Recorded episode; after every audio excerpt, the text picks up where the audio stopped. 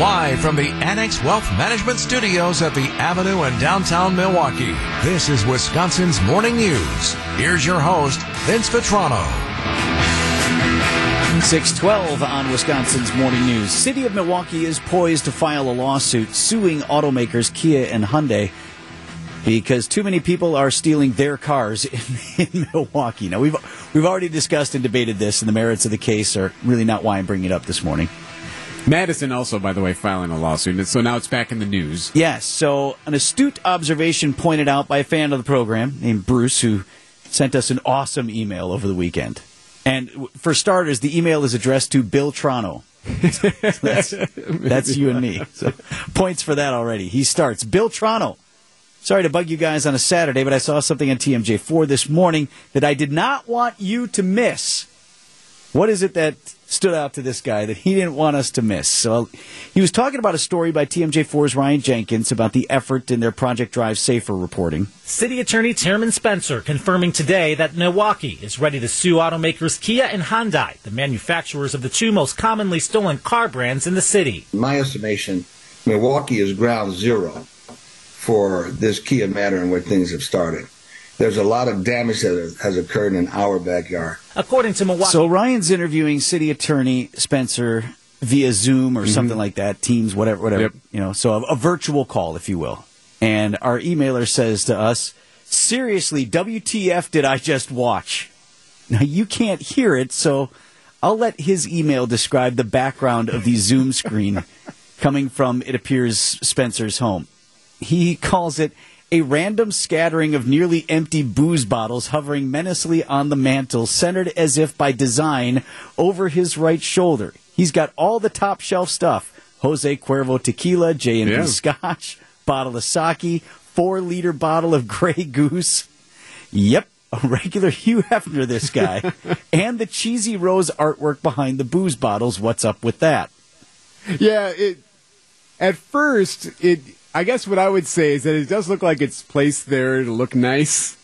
Like I don't think it's just scattered. Like you know, they just happen to be set. They were there. just out from last night. yeah, I, I guess fair that, enough. That makes it better, right?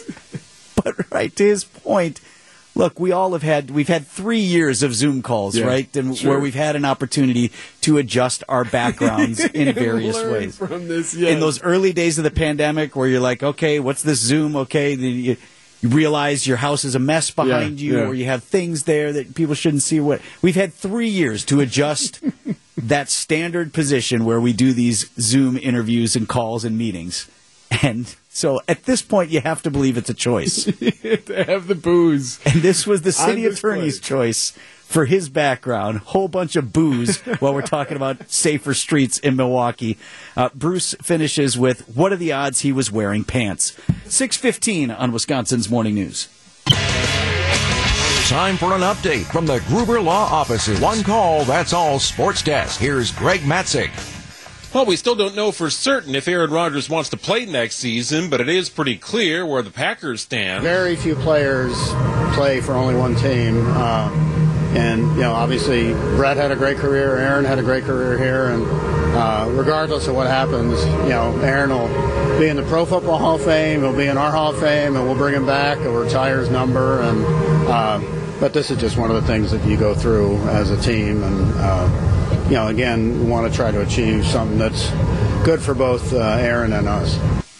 That's Packers president Mark Murphy referring to Rodgers' career in the past tense when speaking to WBAY at the Girls State Basketball Championship last week. As NFL Network insider Tom Pelissero explains, Rodgers' wishes are a key component to the final outcome. This is about what Aaron Rodgers wants to do. He's due $60 million fully guaranteed this year. If he comes to the Packers and says, I want to go to the Jets, then the sides are going to work to try to hammer out a deal. Also important to note here that despite some conflicting reports over the weekend, the Packers and Jets do not have a framework in place of an Aaron Rodgers deal. That's something they'll only work through if Rodgers says, in fact, not just that he wants to go to New York, but does he want to play at all? And at this point, we still await word on exactly what Aaron Rodgers' plans are. The NFL league year officially begins 3 o'clock Wednesday afternoon. Golf Scotty Scheffler wins the Players' Championship at 18 under par, returning to world number one status. Brewers top the Cubs 5-3 in Cactus League play. Craig Counsell reports good news regarding Garrett Mitchell's hamstring strain. And Christian Yelich has quietly been in a groove in Arizona, hitting 333 with a couple of doubles and two home runs in seven games. I think he had a good offseason, and I think he sh- showed up like, and that has kind of carried over to the first weeks of spring training. So that's that's where we're at right now. You know, I think he's happy with where he's at. I think he's happy with how his off season went, and that's that's got him to a, a place where he's comfortable with where he's at right now. Craig Counsell's Brewers take on the Royals this afternoon. Bucks in Sacramento to face the Kings tonight. Giannis probable. Coverage gets underway at 8:30. And make arrangements. Marquette begins playing the NCAA tournament as the number two seed in the East. They'll take on Vermont Friday at 1:45 in the first round. That game will be played in Columbus, Ohio. Other teams in Marquette's quadrant include Michigan State, USC, Duke, and top seed of Purdue. Milwaukee Panthers men's team will take on Stetson in round one of the 16 team CBI tournament Sunday in Florida. And the Badgers say yes to their NIT invitation. They'll take on Bradley Tuesday night at the Kohl Center. Hey, I tried to get into the last round of the TPC, Greg, and just dude was running away with it, and that was that. I know, right? You start to build a four, five, six stroke lead with, uh, you know, just a, a, few holes remaining. Really, it was about half a nine remaining for, or half an 18 remaining for Scheffler. There was some drama behind him, but he was a runaway winner yesterday. All right, Greg Matzek on sports for us through the morning at 619 on Wisconsin's Morning News. Catching you up on a story I didn't want to have lost on the weekend. And I'm going to make a point for us to think about that goes beyond just the headline here. First, the latest. We do now have a teenager charged in connection with the shooting death of a 12 year old during a birthday party at a bar in West Allis. The West Allis Police Department says a 17 year old boy was arrested this week in connection to the deadly shooting of Ronell Smith last month. A press release from West Allis PD says Lawrence Griffin was taken into custody. According to online court records, Griffin is facing first degree homicide charges for the shooting on February 25th.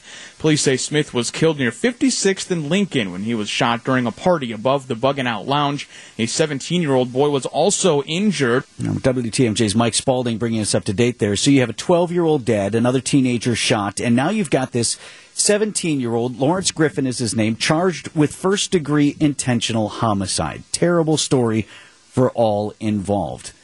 Milwaukee Journal Sentinel coverage here. Last two lines of the story. In addition to first degree intentional homicide, Griffin was charged with first degree recklessly endangering safety and possession of a firearm by a felon. Possession of a firearm by a felon means he already had a felony conviction on his record at 17. Also from the Journal Sentinel, earlier this year, Griffin was convicted on three counts of battery by prisoner and one count of assault. He was sentenced to five years probation, which is why he was out. If convicted on first degree intentional homicide, Griffin could be sentenced to life in prison. We continue to debate our prosecuting decisions and judges' decisions once someone is convicted of what should that sentence be. Obviously, the Waukesha Christmas Parade was the epicenter of that conversation as you had someone out on bail in that case who then went on to commit terrible crimes. And we look at it, rightly so, from the position of the victims. And we say, you know, like, what are we doing to keep the community safe? And there is a movement, there is an ideology of not locking people up because we don't want to. We don't like to do it. It doesn't make us feel good. We don't like how it looks, particularly when you add in race as a factor, the large number of African Americans who are incarcerated. And we hear over and over again that's that's not fair or equitable. We need to be doing better by these young people. We need to get them behavioral corrections and other things. We need to be helping them, and that's all well and good. But let's look at it just not in this case from the perspective of the victims and the community, but then if you are truly interested in the life of this 17 year old who now is convicted with first de- or who now is charged with first degree intentional homicide, Lawrence Griffin, 17, already a felon, released on probation to have that second chance or third chance or fifth chance or whatever it was in this case. How did we help him? How do you defend that decision as helping this young person? Because now he was let out. Instead of being locked up for those smaller crimes, he was let out with a veritable slap on the wrist armed himself, tangled with some young people, and, according to authorities, killed a 12 year old. And so now, if convicted, will spend his entire life behind bars. How did we help him? We didn't. 627 on Wisconsin's Morning News.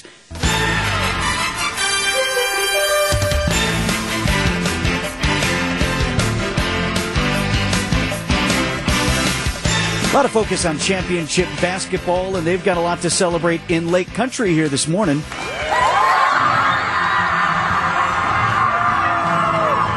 The sound of celebration in Green Bay. That's the Kettle Moraine Lady Lasers hoisted the giant gold ball, winning the Division One girls state basketball title this weekend. It's a neat moment, right? Isn't it awesome? Can't see that enough times. And it, they did it just hours after the KM boys team qualified for state. The boys are a week behind the girls yep. in this year's postseason, and so Kettle Moraine boys will be heading up to state. More on the boys' state tournament in a moment, but a repeat for the KM girls. They beat Brookfield East in that final. Kewaskum, Division Three state title holders this morning, so they'll be celebrating there. Special for these teams and, and for their communities. Some of my fondest memories of a, as a high school kid at Tosa East were, and I didn't play basketball, so I was just a super fan. You were one of those. But going to my freshman year, our team won state. My junior year, we finished runners up to King. Yeah. And just I remember how energized the community was. The buses, eight, ten buses going yep. out to Madison. Yep. Usually, like walking the, the players through the schools, yeah. even going through the grade schools, even just to say hi to everybody. When we won the fire truck, you know, the, all the, the, team on the fire truck, and a lot of communities will do that. So I, you know, I look at this as being so much more than just a sports story you know, and obviously for those athletes and those coaches and their families, it's it's a sports story. Mm-hmm. But for these communities, it's just a point of celebration. Yeah. Especially the smaller ones too across the state. Your Division Fours, Division Fives. That's so cool. Like the whole town is there. It's Hoosiers, man. Well, it's just cool playing in a huge venue too in Madison. Yeah. In so the girls just wrapped up there at the Resch Center in Green Bay, and then the boys will head to Madison. As for the boys this week, got a bunch of teams from Southeast Wisconsin with a shot at glory. Division One, uh, I told you about Kettle Moraine, and then Arrowhead is in there as well. Nicolet, Pewaukee, and Whitnall all in Division Two. In Division Three, we have Milwaukee Academy of Science. They had a girls team up at state. I think they made the final. I think they lost to Kewaskum for the girls. And then Lakeside Lutheran is in Lake Mills, so we'll claim them as local. As local. All right. Does that work for you? Yeah, sure. Go good. for it. And then Division Four has Kenosha St. Joe's all headed to Madison this week. So look for some great memories for those young people, for their families, and for all these communities across Wisconsin. 644, Greg Matzek has sports coming up next. Time for an update from the Gruber Law Offices. One call, that's all Sports Desk. Here's Greg Matzek. Well, the NFL league year and free agent period officially begins at 3 o'clock on Wednesday. The league's legal tampering period is officially open as of today. Deals can be made in principle and agreed upon, but not official until the league year begins on Wednesday. Packers team president Mark Murphy hinting strongly that the deal is being worked on to send Aaron Rodgers to the New York Jets. More on that coming up at about 7:15. Brewers get a victory over the Cubs 5-3 in Cactus League play. Good news on Garrett Mitchell's injured hamstring. Craig Counsell says he may be back in the lineup following the team's off day, which will be on Wednesday. And the Bucks are in Sacramento to take on the Kings. Coverage gets underway at 8:30 tonight on WTMJ. Giannis listed as probable with that wrist injury. Milwaukee a game and a half up on Boston for first place in the Eastern Conference playoff race. Marquette begins NCAA tournament play as the number 2 seed in the East. They'll take on Vermont Friday afternoon at 1:45. It's time for Extra Points, a sports opinion commentary on Wisconsin's morning news. Here's Greg Matzek. For just the second time since 1998, the Wisconsin Badgers will not participate in the NCAA tournament. Instead, the Badgers will play in the NIT after accepting an invitation. An invitation the University of North Carolina turned down. North Carolina head coach Hubert Davis said in a statement that it's time to look ahead to next season. Translation Davis views the NIT as a no win situation for a team that was the preseason number one and last year's NCAA tournament runner up. But college basketball should be less about the brand and more about the players. North Carolina would rather stay out of the NIT spotlight and hide from being the first team to miss the tournament after being a preseason number one in the AP Top 25. I'm sure Badgers fans aren't happy about the NIT either. Players should be disappointed after starting the season 11 and 2 and finishing the way they did. out of the NCAA tournament. But don't tell me Tyler Wahl, the only senior on the Badgers roster, isn't eager for at least one more chance to put on the Badgers uniform. North Carolina has six seniors on its official roster, careers that could have been extended if the coach and athletic director weren't so focused on the brand.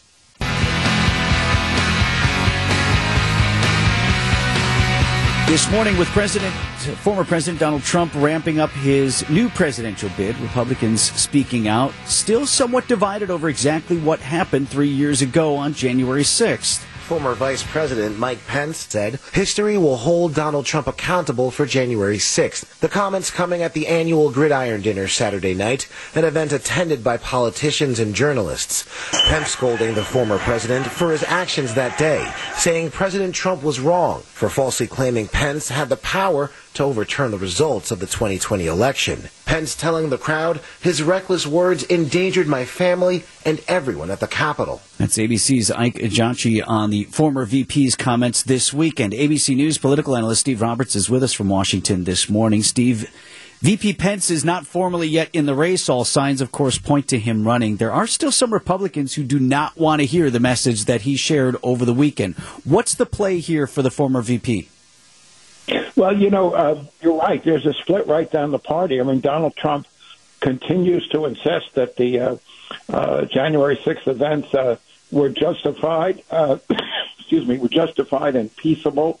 Um, he keeps arguing that the 2020 uh, election was rigged and stolen from him, and that the protesters were legitimate in in, in uh, making their uh, their case. But and then you had uh, Tucker Carlson, the uh, very popular anchor on Fox News, was given 40,000 hours of tapes by the Speaker of the House, Kevin McCarthy, and he produced an hour that sanitized the whole uh, event and called it uh, the protesters sightseers and uh, say they were cheerfully taking selfies, which just doesn't comport with reality.